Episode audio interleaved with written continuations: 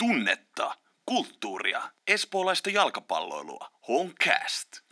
Tervetuloa Honcastin pariin. Meiltä on pyydetty jo pitkään, että tekisimme jutun Honka Akatemiasta. Viime viikolla ilmestyneessä jaksossa sivusimme aihetta jo pintapuolisesti, mutta tämä erikoishaastattelu on matka asian ytimeen. Nimittäin täällä Honkastin studiossa mikrofonin ääressä istuu 32-vuotias Honka Akatemian päävalmentaja Riku Paularinne. Tervetuloa Honkastiin Riku. Kiitos paljon, on kunnia olla täällä. Kerropa meille Riku vähän itsestäsi. Joo, tota, mä oon espoolainen, espoolainen tota, jalkapallon parissa kasvanut mm, ihminen ja EPSissä aloittanut jalkapallo, mutta 15-16-vuotiaana tullut Hongan B-junnuihin ja sitten siinä pelaajaura oikeastaan jatku sitten Hongassa pallohonkaan asti miesten kakkosdivariin ja jonkun verran kävin edustuksen mukana treenaamassa, mutta ehkä mulle isoin asia oli Hongassa silloin jo auttaa nuoria pelikavereita eteenpäin ja tällä hetkelläkin pelaa muutamia tuttuja nimiä edustusjoukkueessa ja myös muualla. Ja miten sun valmentajaura sitten lopulta alkoi?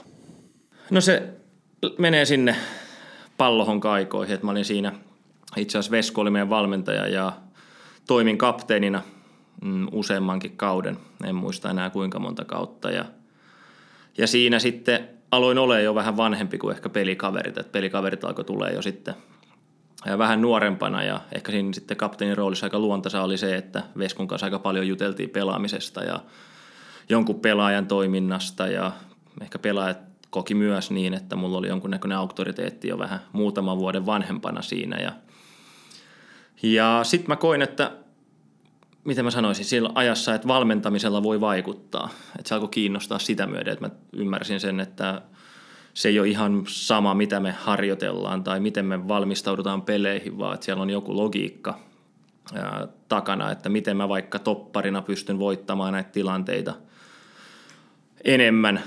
Että se ei ole vaan sattumaa, että kimpoako se pallo mun jalasta sun jalkaa ja takas mulle vai mitä siinä tapahtuu, vaan siellä voi olla jotain ennakoivaa tai voi tehdä vaikka yhdessä asioita tietyllä tavalla ja me saadaan siitä, siitä niin kuin parempi lopputulos ää, todennäköisesti. Et ikinähän me ei voida sanoa jalkapallopelissä, että kun mä teen näin, niin asiat menee just niin, mutta mä voin vaikuttaa siihen ehkä, että kuinka paljon siinä on sattumaa siinä pelissä tai yksittäisissä tilanteissa. Ja, ja, ja no joo, siitä lähti oikeastaan innostus valmennukseen ja sitten mä aluksi aloin tekemään semmoisia fysiikka valmennusjeesejä vähän junnuihin, että Luciano Posilippo Giano, joka on ollut Hongan naistenkin päävalmentaja – oli silloin meillä fysiikkavalmentajana ja teki koko niin kuin Junnu Putkellekin niitä fysiikkavalmennusohjelmia ja, ja, ja mä olin sitten tehnyt sitä tuossa pallohongassa kapteenin roolissa jo oman joukkueen kanssa, niin sitten mä autoin vähän saanoa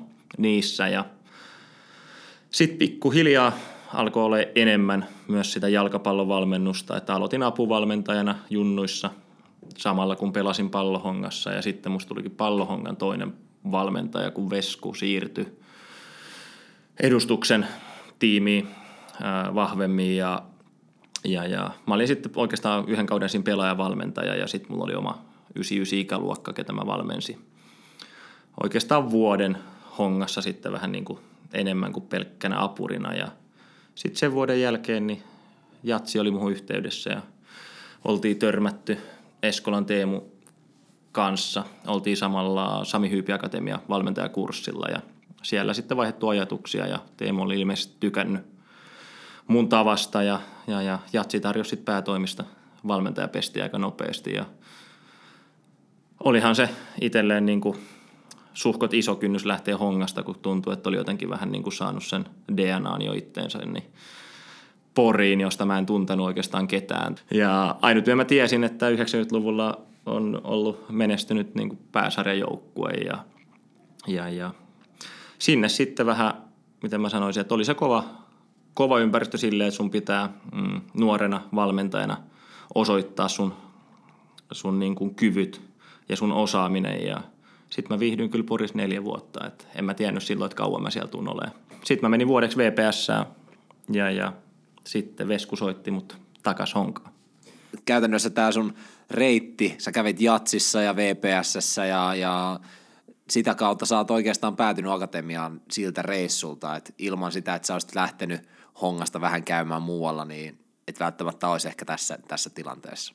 En usko, että olisin välttämättä ainakaan, mitä mä sanoisin, samoilla eväillä, että teki tosi hyvää mulle sitten, kun musta oli tullut ehkä vähän liiankin semmoinen, no kukaan ei voi olla liian honkalainen, mutta omalla tavallaan, että valmentajan on ymmärrettävä myös erilaisia pelaajia, erilaisia ympäristöjä. Jalkapallo kuitenkin muuttuu ja kehittyy, niin se, että, että, että joutu painii vähän erilaistenkin asioiden kanssa. Ehkä isoin asia kuitenkin oli sit se, että mulla ei ollutkaan enää niitä ihmisiä siinä lähellä, kenet mä aina voin kysyä, vaan että mä jouduin niin kuin luomaan itseni uudestaan. Ja kyllä mä sanoin, että silloin kun mä lähdin Hongasta, niin mun yksi unelma olisi olla niin kuin Hongan reservijoukkueen päävalmentaja.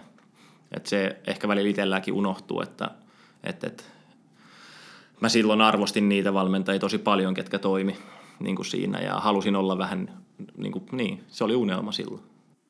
Ja nyt sä niin kuin käytännössä oot, niin mitkä sun unelmat, mitkä, mikä seuraava askel, mitkä sun niin kuin henkilökohtaiset unelmat on valmentajana? No joo, äh, Veikkausliiga päävalmentajuus on totta kai kuin se, ehkä semmoinen seuraava äh, konkreettinen, että haluan – eikä vaan niin olla päävalmentaja, vaan haluan totta kai kuin menestyä että Veikkausliigassa. Ja, mm, sitten ehkä semmoinen tavoitteet tai unelmat niin on myös, että haluaisi jossain vaiheessa elää ulkomailla myös valmentaja arkea. Et mä tiedän, että se ei ole ihan helppoa, mutta ne on unelmia ja ne on semmoisia, mitä varten on sitten kiva joka päivä tehdä töitä.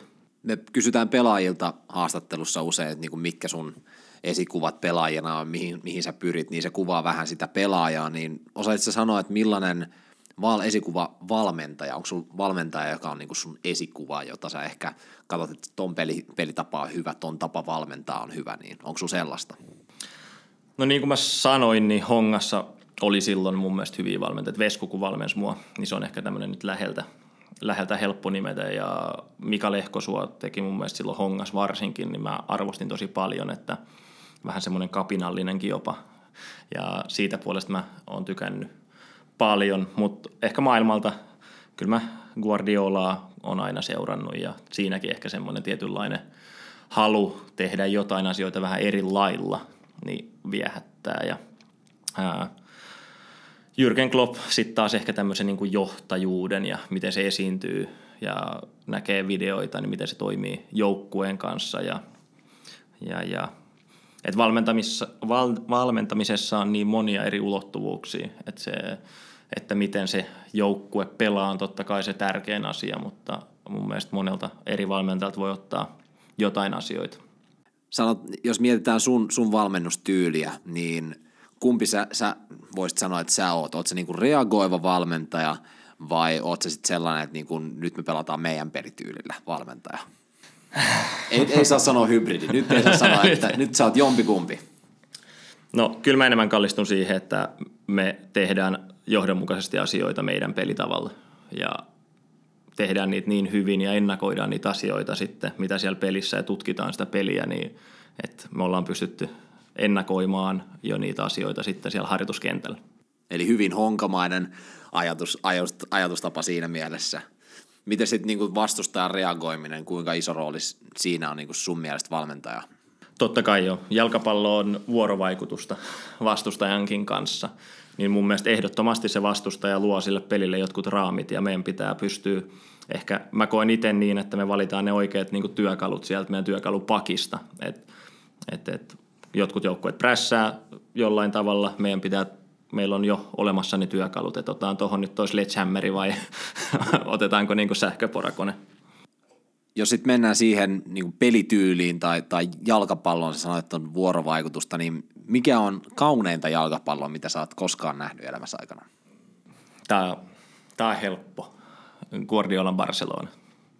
False Nine ja tämä kaikki, mikä tuli ja ne pelaajat, Iniesta, Xavi, Busquets keskikentällä ja sitten ehkä se mun all time favorite playeri, niin Pujol kapteenauha kädessä, niin se oli mun mielestä niin kuin, ää, jalkapalloa, missä mä viihdyin sitä katsoessa ja sitten varsinkin sitten semmoista 5-0 reaalia vastaan voitot, niin, niin, niin kyllä se ne on ehkä niitä nautittavia. Pakko tähän sanoa, että viime aikoina kuitenkin mun mielestä maailman jalkapallossa on ollut mielenkiintoisia joukkueita. Ehkä Atalanta tällä hetkellä pelaa erilaista ja siellä on, miten mä sanoisin, semmoista tietynlaista jalkapallon evoluutio taas pyörähtää takaisin, että puolustaminen onkin yhtäkkiä taas miesvartiointia ympäri kenttää. Ja hyökkäyspeli sitten taas mm, todella viihdyttävää. Et, et mä oon joutunut muutamalle semmoiselle kaverille, jotka ei jalkapalloa ihan niin paljon seuraa, niin vähän sivistämään, että italialainen jalkapallo ei ole sitä mielikuvaa, mitä me aina ajatellaan Suomessa, että se päättyy 0-0 ja muuta, vaan että kattokaa Atalantaa, niin te tiedätte. Mennään tähän voittavan pelitavan konseptiin. Millaisena sä näet, että millainen voittava pelitapa? No nykyään jalkapallossa on tosi paljon niin kuin dataa irti ja siellä on ö, muoviisammat ihmiset niitä tutkii sitä tosi paljon ja niitä numeroita, ehkä semmoisia niin algoritmeja, mitä siellä jalkapallossa tapahtuu. Et mun mielestä se on ehkä otettava huomioon, että äh, niitä niin kuin todennäköisyyksiä ja tämmöis, mm, mitkä asiat johtaa mihinkin, niin niitä pitää kunnioittaa, jos haluaa voittaa jalkapallopelejä.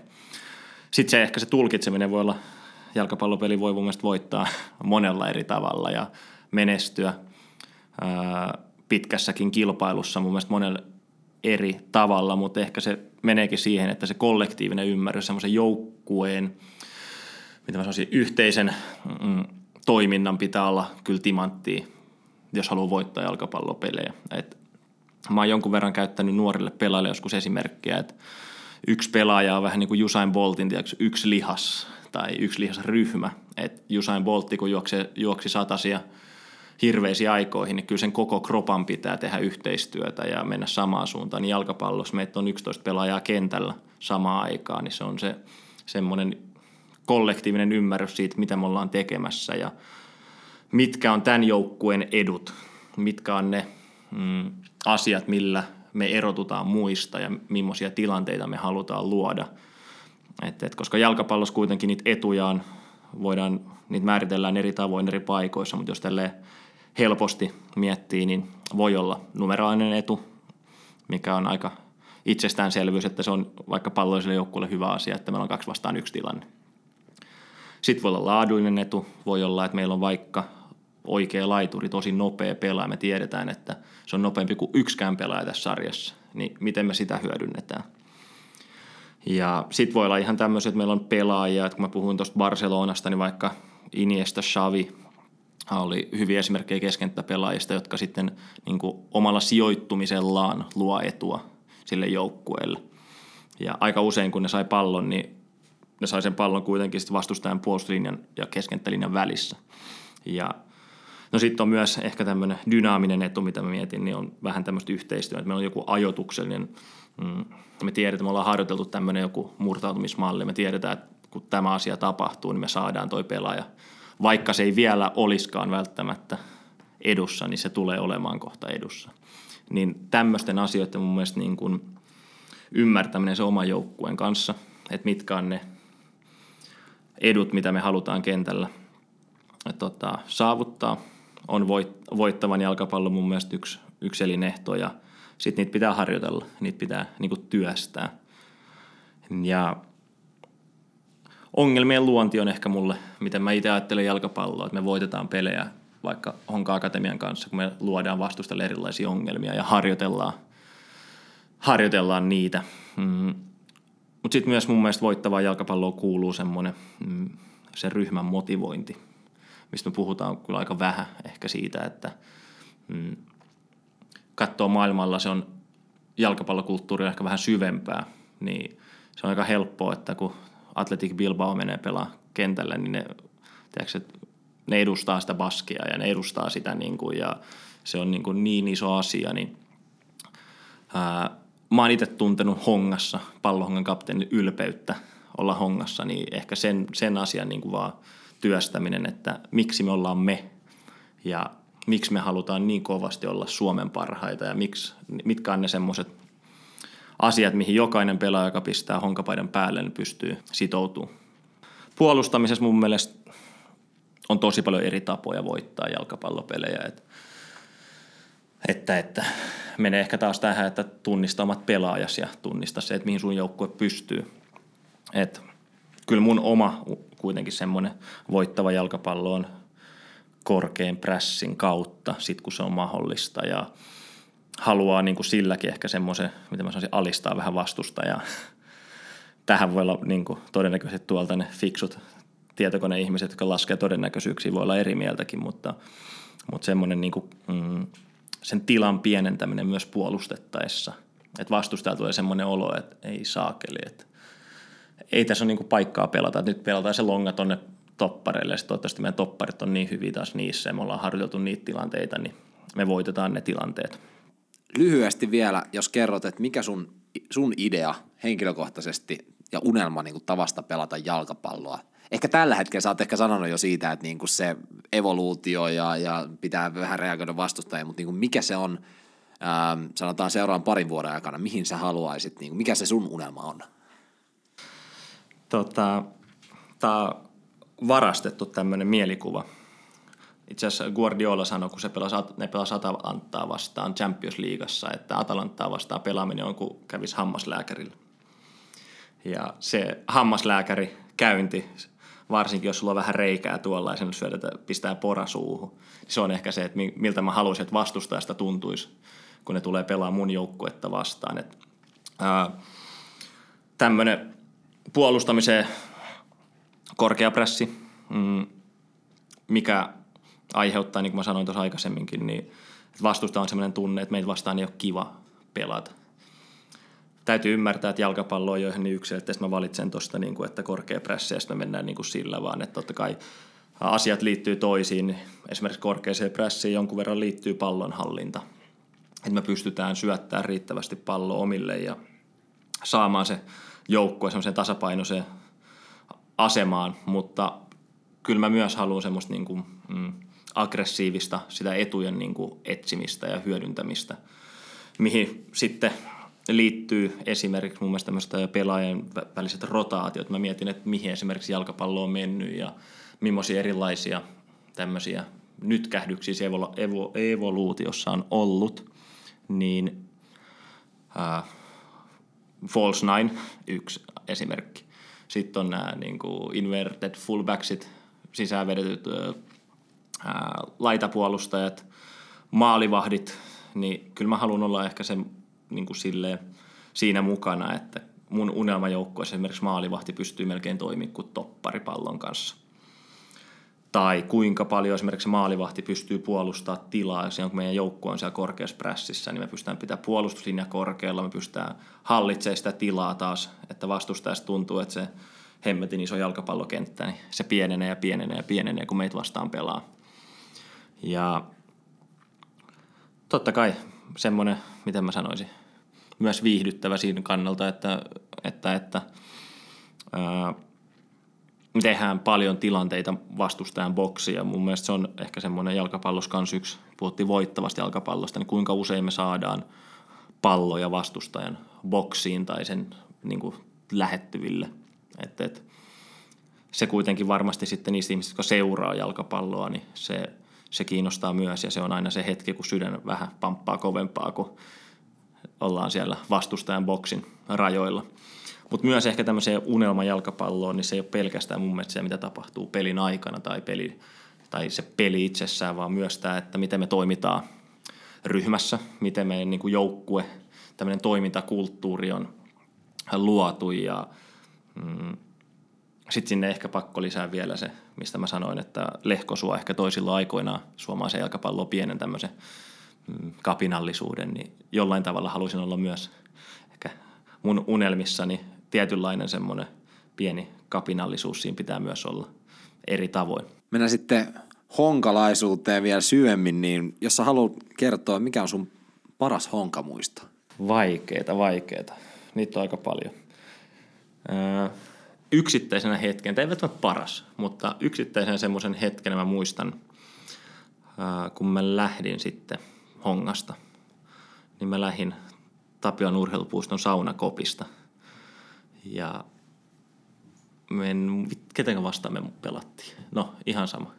Viimeinen peli ja semmoinen niin tunteiden ryöppy tuli kyyneleiden muodossa, kun mä sanoin niin koko joukkueelle sitten, että joo, että mä lähden, lähden jatsiin omien niin valmentajaunelmien perään ja niin se on ehkä semmoinen liikuttavin muisto. Se on ollut ajanjaksona tosi mieluinen, vaikka niin kuin täytyy sanoa, että sekin on niin kuin mielenkiintoista, koska siinä oli kuitenkin pettymykset. Kyllähän mulla oli vielä niin kuin pelaajana myös halu mennä eteenpäin ja pelata hongassa vaikka liigajoukkueessa ja silti vaikka mulle sanottiin, että sitten, että sä et ole nyt riittävän hyvä tähän ja, ja sitten vähän alettiin kannustaa sen valmentamiseenkin, niin silti se ajanjakso, niin ei mulla ole yhtään pahaa sanottavaa esimerkiksi siitä, että mulle on sanottu, että pitäisikö alkaa valmentaa.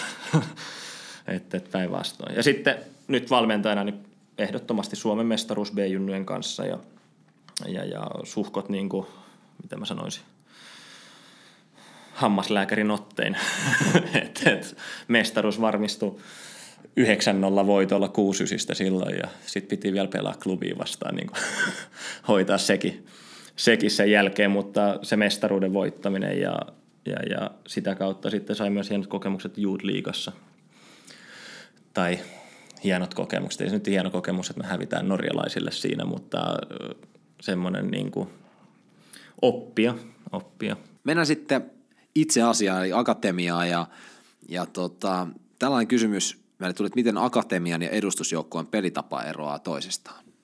Jos lähtee purkaa sitä ehkä siitä näkyvimmästä osasta, niin pelijärjestelmä, jos halutaan laittaa niin kuin numeroiksi, niin edustus pelaa enemmänkin 3-4-3 järjestelmällä lähtökohtaisesti ja akatemia pelaa 3-5-2 järjestelmällä ja se itsessään nämä numerot ei kerro mitään, mutta se, että mitä se ehkä tuottaa, niin siellä on erilaisia tämmöisiä yhteyksiä pelaajien välillä. Sitten ehkä semmoinen ero, niin edustusjoukkue kuitenkin on ammattijoukkue, ja joka tähtää niin kuin parhaaseen mahdolliseen lopputulokseen joka peli. Ja valmistautuminen esimerkiksi yhteen peliin, niin melkein se alkaa siitä, kun se edellinen peli on loppunut, niin aletaan valmistautua siihen, että okei, nyt tulee IFK Marenhamina vastaa seuraavaksi ja otetaan huomioon jo viikolla niin kuin palavereissa ja harjoittelussakin, että millainen vastustaja sinne tulee. Akatemialla me mennään aika paljon sen niin kuin oman pelaamisen ja äh, niiden niin kuin, äh, harjoitustavoitteiden kautta. Et me taas sitten valmistaudutaan ehkä edellisenä päivänä valmistavassa harjoituksessa ja siinäkin vaan osa siihen vastustajaan. Käydään valmistavan harjoituksen jälkeen palaverissa läpi, että vähän ennakoidaan sitä, että todennäköisesti meille tulee ehkä tietty pelijärjestelmä tai tietynlainen prässi vastaa, mutta se aika on niin kuin tosi pieni. Ja, ja, ja sitä kautta se ohjaa myös, tai ohjaakin sitä pelitapaa siellä yksittäisissä pelissäkin vähän, että me kuitenkin akatemiassa niin enemmän työstetään ehkä semmoista, meillä on vähän korkeammalla prässi, ja siihen esimerkiksi on, tai yksi sellainen asia miksi on myös se, että pelissä tapahtuu silloin enemmän ja pelaajat joutuu puolustamaan, esimerkiksi meidän topparit joutuu puolustamaan pelissä isoja tiloja, koska meidän muu joukkue prässää ylhäällä, enemmän tilanteita, enemmän niin kuin ongelmia, että et mun oikeastaan tehtävä akatemian valmentajana ei olekaan aina niin kuin, mitä mä sanoisin, pureskella sitä niin kuin mahdollisimman valmiiksi, vaan päinvastoin niin tuottaa sillä meidän pelitavalla myös ongelmia pelaajille, joissa ne joutuu sitten niin kuin löytämään niitä ratkaisuja. Totta kai mä oon niitä auttamassa koko ajan siinä, että se ei tarkoita sitä, että mä nyt valitsen tämän tavan pelata sen takia, että pelaajat olisi niin kusessa, vaan että mä, meillä on tämmöinen tapa, tämä tuottaa niin toistoja, tämä tuottaa isoja ongelmiakin joskus, ja sitten meidän pitää selviytyä, sitten meidän pitää kehittyä siinä. Ja kun taas edustusjoukkueella, niin se on erilainen lähtökohta. Pitää voittaa. Pitää, totta kai, mä en sano taas tätä ei saa ymmärtää väärin, että pelaajakehitys ja voittaminen olisi jotenkin ristiriidassa toistensa kanssa. Ei. Vaan sitten kun me tehdään nämä asiat niin hyvin kuin me osataan, niin meillä on myös suurempi mahdollisuus voittaa niin kuin akatemian kanssa yksittäisiä pelejä.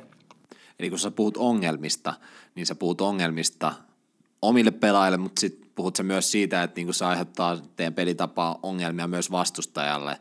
No mä puhun ehkä siitä, hmm, no ongelma on ehkä huono termikin, haasteita niin kuin haasteita meidän pelaajille. Eli no esimerkkinä, meillä on peleissä tosi paljon semmoisia tilanteita, että meillä on kolme topparia ja niillä saattaa kaikilla olla niin kuin vastustajan hyökkäävä pelaaja. Ja pallo voi olla vastustajan vaikka maalivahilla. Puolikenttää periaatteessa puolustettavana kolme vastaan kolme.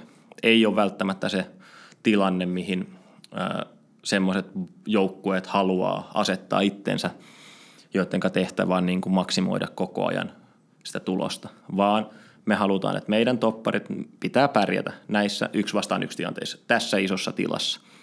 Ja totta kai sitten meidän muun joukkueen tehtävä on niitä auttaa, sit kun esimerkiksi jos se pallo joskus tulee sinne, niin te vastustaa hyökkäille. Kyllä meidän keskenttäpelaajien tehtävä on tulla myös pienentää sit sitä tilaa. Mutta no joo, tämmöinen yksi konkreettinen esimerkki. Mutta sitten totta kai pelitavoista, niin pelaajatyypitkin vaikuttaa jonkun verran. Eli, eli, eli meillä on, no akatemiasta jos puhuu, niin meillä on aika nopeita, tai tosi nopeitakin hyökkääviä pelaajia, jotka on niin kuin aika etenemishalukkaita, semmoisia aggressiivisia, jotka haluaa mennä niin kuin, eteenpäin ja ne on hyviäkin siinä. Niin sitten se on semmoista tasapainoilua sitten vähän sen kanssa, että mä haluan tuoda tämän pelaajan vahvuudet esiin, mä haluan, että hän menestyy hänen vahvuuksillaan, mutta sitten se ei voi olla pelkästään sitä, koska mun tehtävä on taas myös antaa niitä, tälle yksittäiselle pelaajakin niitä työkaluja, että hei, että sä et tule koko elämässä niin tekemään vaan tätä, vaan että sitten me käydään. Ja en mä nyt koe, että oikeastaan yhdessäkään honkalaisessa joukkuessa olisi hirveitä ongelmia sen kanssa, etteikö meillä olisi semmoinen pallonhallinta tai sen pelivälinen niin kuin, mm, hallinta olemassa niissä joukkueissa, kun käy katsoa junnupelejäkin, niin kyllä se tunnistaa semmoisen honkalaisen fudikseen. Sama se on meidän akatemiassa. Ja, et, et. Mutta joo, tämmöistä tasapainoilua se vähän, vähän niin kuin se valmentaminen varsinkin näiden nuorten kanssa on, että – että, että joka peli me lähdetään voittaa, joka peli me lähdetään niin kuin, ää, omalla tavallaan tekemään yksittäisen pelin semmoinen ma- mahdollisimman hyvä suoritus, mutta samalla me tunnistaan se, että nämä meidän valinnat yksittäisiin peliin saattaa myös tuottaa jonkunnäköisiä haasteita. Millä tavoin Hongassa keskustellaan seuraan yhtenäisestä pelitavasta ja sit miten paljon sen kehittämiseen voi akatemian valmentajana vaikuttaa? No keskustellaan kyllä lähes joka päivä edustusjoukkue, akatemia, sitten B-junnu valmentajat keskenään. Sen lisäksi meillä on tämmöinen metodologia-ryhmä ollut, mihin kuulunut Lauri Nuuma, Petri Vuorinen ja Abdi Muhammed ja Jussi Vasara. Ja me ollaan vähän niin kuin siellä, että ei ole koko ajan vähän siellä taustalla ehkä niin kuin käyty läpi, että millaista honkalaista jalkapalloa me halutaan luoda ja millaista pelaajien ehkä käyttäytymistä me halutaan luoda. Ja sen lisäksi tota, esimerkiksi mä juttelen Veskun kanssa niin palautetta peleistä ja treeneistä ja semmoinen, niin kuin, kyllä se hongas on mun mielestä tosi tämmöinen jopa demokraattinenkin semmoinen keskustelukulttuuri valmentajan välissä, että loppujen lopuksi päävalmentaja vastaa aina, niin kuin, että miten se joukkue tai miten se pelitapa – ää, ää, muodostuu ja miten sitä kehitetään, niin loppujen lopuksi se on päävalmentajan vastuulla, mutta Veskulla on kyllä hieno tapa keskustella ihmisten kanssa, kysyä mielipiteitä ja, ja, ja täytyy ymmärtää totta kai, että sit siinä päivittäisessä arjessa, kun jos mä kerron mun mielipiteen, niin en mä odotakaan sitä, että se on niin saman tien siellä tai ää, yhtä lailla kun mäkin kysyn vaikka junnuvalmentajalta mielipiteitä meidän pelaamisesta, niin ei se tarkoita sitä, että se on aina niin heti olemassa, mutta kyllä mä koen, että Hongas ottaa hyvin huomioon muutkin valmentajat kuin ehkä ne, jotka on niin kuin siinä koko ajan siinä edustusjoukkueen ytimessä. Ja sen lisäksi esimerkiksi mun tehtäviin niin kuuluu ää, peleistä tai peli, pelin aikana olla puhelinyhteydessä edustuksen valmennusjohtoon, niin sekin on yksi tapa ehkä vaikuttaa siihen pelitapaan. Eli mä, mulla on läppärillä video koko ajan käynnissä ja ollaan ennakkoon käyty läpi vähän niin kuin tehtävääkin mulle, että mitä mä seuraan ja tot, saan aina sanoa, jos mä koen, että mä näen siinä pelissä jotain, mitä meillä on ennakkoon puhuttu ja annan mielipidettä niin pelin aikana suoraan penkille ja puoliajalla niin näytän esimerkiksi yhden videoklipin Veskulle, Sampolle, Laurille, Aijoselle, joka vastaa maalivaiheesta, niin, niin, niin Vuorisen Petrin kanssa sit näytetään ja kerrotaan se, että miksi tämä tai mitä tuossa pelissä ehkä on tapahtunut. Ja, ja, ja niin, kyllä mä koen, että pystyy vaikuttaa. Jos mennään takaisin tuohon akatemiaan, niin millaiset mahdollisuudet Hongan junnulla on nousta Veikkausliikan ammattilaiseksi Hongassa ja siitä eteenpäin? Mun mielestä hyvät mahdollisuudet. Et ekaksi mun mielestä pitää määrittää se, että mm, kuinka paljon esimerkiksi töitä on tämän hetken veikkausliikapelaajat tehnyt. Et siellä on järjetön määrä työtä, mitä Henkka Aalto tai Duarte Tammilehto pais, paiskinut töitä niin kuin sen eteen, että ne pelaa tällä hetkellä hongassa veikkausliikaa avauksessa. mun mielestä se on niin kuin se, että mikä meidän pitää kaikkien ymmärtää. Ja sit sitä kautta niin kuin sen pelaajan, nuoren pelaajan, niin pitää päättää, haluatko kuinka kovasti sä haluat, kuinka kovaa sä haluat tehdä töitä ja elää sitä urheilijan elämää, että susta tulee parempi kuin nämä nykyiset ja sä pääset sitä kautta sinne liigajoukkueeseen pelaamaan. Ja jos nyt miettii tämmöistä niin kuin lähihistoriaa, niin viime kaudella Honka Akatemiassa taisi 18 pelaajaa tehdä debyytin miesten kakkosessa.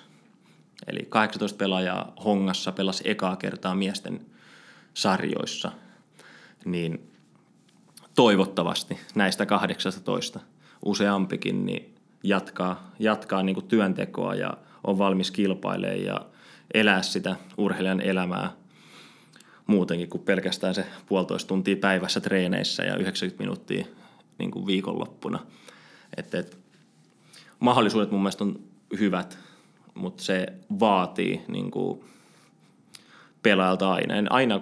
Ei se olisi mun mielestä jalkapallossa, vaan ylipäänsä elämässä, että jos sä haluat päästä huipulle, sä haluat menestyä, niin se vaatii uhrauksia, se vaatii niin kuin valintoja sen asian puolesta. Ja, mutta jos se on niin kuin kirkkaana se tavoite ja sun unelma on pelata veikkausliigaa hongassa ja mahdollisesti siitä niin kuin eteenkin päin, niin mun mielestä se auttaa myös niiden valintojen tekemisessä, että uskoo siihen niin kuin omaa kykyyn päästä urallaan eteenpäin ja tekee ne päivittäiset valinnat sen mukaan. Ja tällä kaudella Honka Akatemiastahan on noussut, noussutkin pelaajia Veikkausliigaan tekemään, tekemään debyyttiinsä. Ja sitten kannattaa myös muistaa Junnulle, että jos ei nyt ole 19-vuotiaana, 20-vuotiaanakaan tehnyt sitä debyyttiä, niin muistetaan sitten käydä kuuntelee vaikka Robert Ivanovin haastattelu, kuinka sieltä noustaan sitten vähän myöhemminkin edustusjoukkueen mukaan ja, ja sieltä kakkosesta, ykköseen, ykkösestä veikkausliigaa ja, ja nyt ulkomaille, niin, niin on se on mahdollista, kun siihen sitten unelmaan uskoo mennään vielä tuohon niin sarja, sarjatasoon. Sä sanoit, että, että kakkosessa 18 junnu teki, teki debyytin, niin onko kakkonen hyvä sarjataso akatemialla vai tulisiko, tulisiko pyrkiä nostamaan akatemia ykköseen? Mm, tällä hetkellä mun mielestä on, että mä nyt on toiminut, tämä on toinen kausi, kun mä toimin akatemian päävalmentajana, niin on ollut hyvä sarjataso. Et niin kuin mä sanoin, niin tai kokonaisuuden kannalta tässä pitää muistaa, että Honka Akatemia kaksi vuotta sitten, silloin kun se tuli vähän niin kuin esportin alle, niin siellä oli tosi paljon pelaajia ympäri pääkaupunkiseutu, vähän niin kuin kerätty ryhmä. Oli, paljon, oli myös honkalaisia, mutta oikeastaan viime kaudella niin se vasta tapahtui tämmöinen nuorennusleikkaus, että sitten ne B-junnu pelaajat, kenen, ketä mä valmensin toissa vuonna voitettiin BSM-sarja ja niin silloin siitä tuli sitten isompi ryhmä niin kuin honkalaista pelaajaa, akatemiaa. Ja viime kaudella mun mielestä oli, itse asiassa oli hyvä lohko. Siinä on aika paljon hyviä joukkueita, sitten ehkä ne ns. heikoimmat joukkueet, niin sattuu olemaan tämmöisiä paikallisvastustajia, mm, Grania tai Käpää tai Epsiä. Ouch, ouch, ouch. Tulta sinne suuntaan. No joo, mutta no, ää, mutta, mutta niin, niin mun mielestä me ei päästy yhdessäkään pelissä niin kuin viime kaudella esimerkiksi helpolla.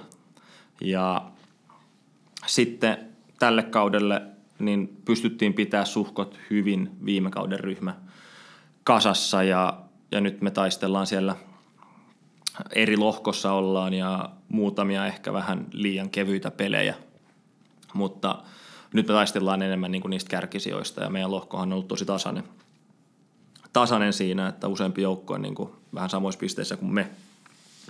Niin en mä koe, niin kuin, että nytten olisi ollut tarvetta välttämättä ykköseen, mutta pitkässä juoksussa niin mä uskon, että ei pelkästään hongassa, vaan no nyt on SIK Akatemia oli, on ollut tämän kauden ykkösessä ja klubi 04 näyttää aika vahvasti voittavan oman lohkonsa, niin mä uskon, että tässä saattaa tulla lähitulevaisuudessa muitakin reservijoukkueita, niin, niin, jotka tulee nousee. Ja se liittyy mun mielestä siihen, että suomalainen niin kuin jalkapallovalmennus tuolla junioreissa on mennyt eteenpäin ja, ja, ja sieltä tulee hyviä nuoria pelaajia ja ketä on valmennettu niin kuin pelaamaan myös yhdessä semmoista yhteistyöjalkapalloa, että, että, että varmasti pitkässä juoksussa saattaa olla hyvä asia nousta ykköseen.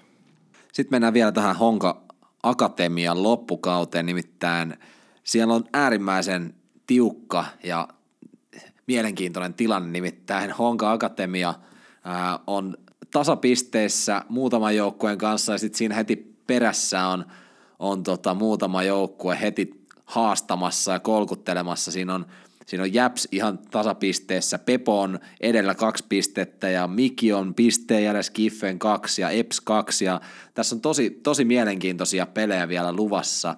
Eli kausi ei ole suinkaan ohi. Nyt tulevana sunnuntaina 18.10. kello 14 äh, Honka Akatemian vieraaksi Tapiola urheilupuistoon tulee Miki, joka on Akatemia yhteen pisteen perä, yhden pisteen perässä.